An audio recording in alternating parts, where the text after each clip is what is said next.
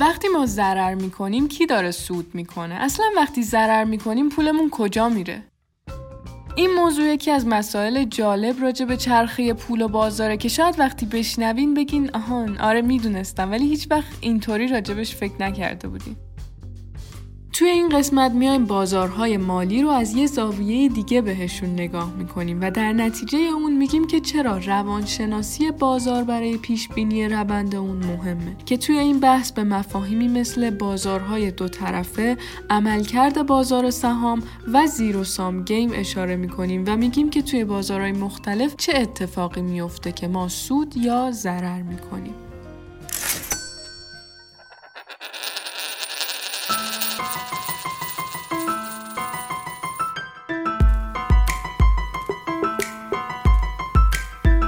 سلام، من مریم سعیدی هستم و شما دارید به اپیزود 3 از پادکست اکوتاک گوش میدین. اکوتاک کاری از تیم آموزین، مرکز آموزش کارگزاری فارابیه و هر هفته از طریق پلتفرم‌های پادکست منتشر میشه. ما تو این سری از پادکست ها میخوایم یه سری اطلاعات مالی رو باهاتون به اشتراک بذاریم که کمک میکنه تصمیمات اقتصادی بهتری بگیرید.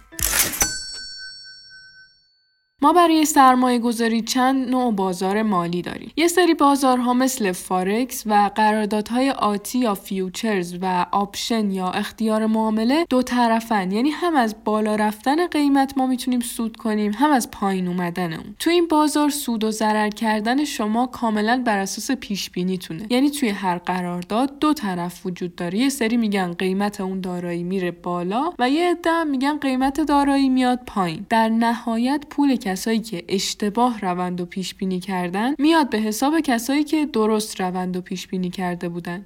به همچین موقعیتی که در نهایت یه بازنده و یه برنده وجود داره، یعنی یا یکی سود میکنه یا ضرر، زیرو سام گیم یا بازی حاصل صفر میگن. اما خب در کنار اون بازارهای دو طرفه یه بازار سهام هم هست که شرکت‌ها سهامشون رو توش عرضه می‌کنن و معامله‌گرها روی سهام اون شرکت‌ها سرمایه‌گذاری می‌کنن.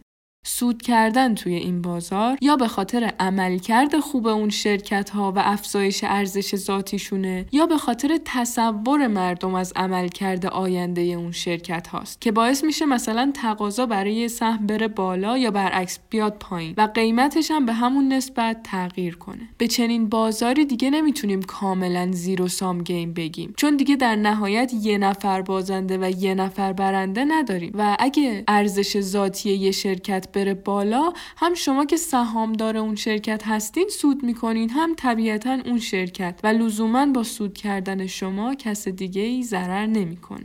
البته یه استثنایی هم وجود داره که اگه قیمت یه سهمی به خاطر افزایش هیجانی تقاضا زیاد شه، که در این صورت به اون سهم میگیم overvalued شده یا بیشتر از ارزش خودش براش تقاضا وجود داره، میتونیم بگیم اینجا افزایش ارزش واقعی اتفاق نیفتاده و صرفاً یه پول ثابتی از یه حساب به یه حساب دیگه منتقل شده و مجموع این بازی برابر صفره. یعنی چی مجموع این بازی برابر صفر؟ اصلا این زیرو سام گیم یعنی چی؟ از کجا اومده؟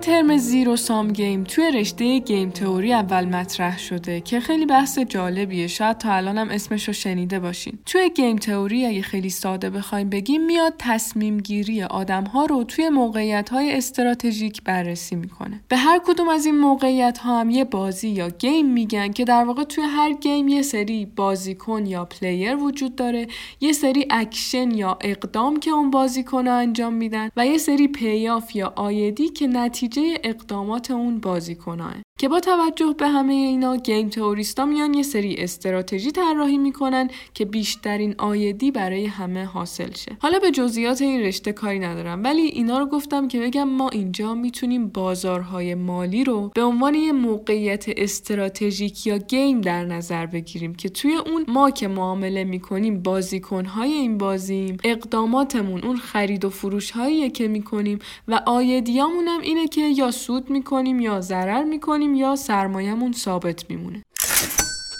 زیرو سام گیم هم که گفتیم در واقع مدل بازیه که توی بازارهای دو طرفه مثل فارکس اتفاق میفته که به موقعیتی میگن که توی اون در نهایت یه نفر برنده وجود داره و یه نفر بازنده، مثل بازی تنیس یا شطرنج. چون توی این بازی اگر ضررهای بازیکن‌ها رو از سودهاشون کم کنین مجموع صفر میشه، به خاطر همین بهش میگن بازی حاصل صفر.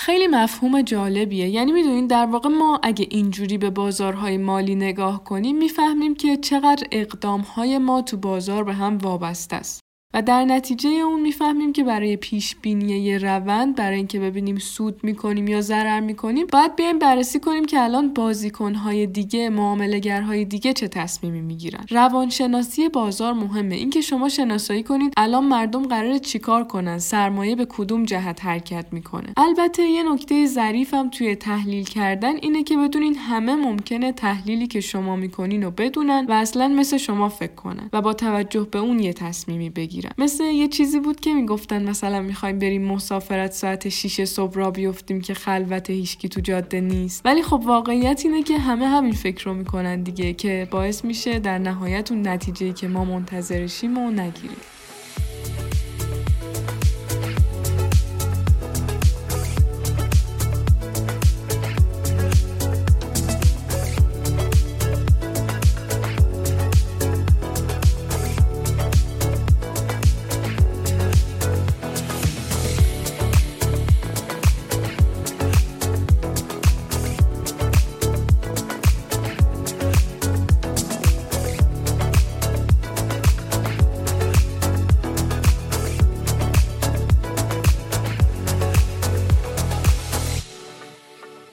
قسمت گفتیم که ما میتونیم به بازارهای مالی مثل یه بازی نگاه کنیم که معامله‌گرها توی اون بازیکن‌های بازی هستن.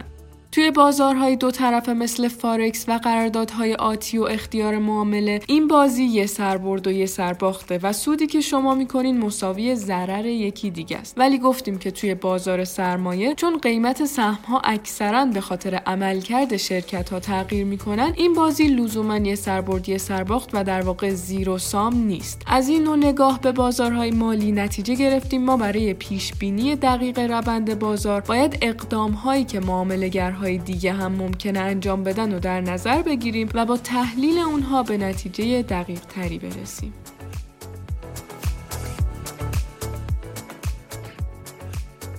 امیدوارم که از شنیدن این اپیزود لذت برده باشین و براتون مفید بوده باشه. تا هفته بعد مواظب خودتون و کسایی که دوستشون دارین باشین.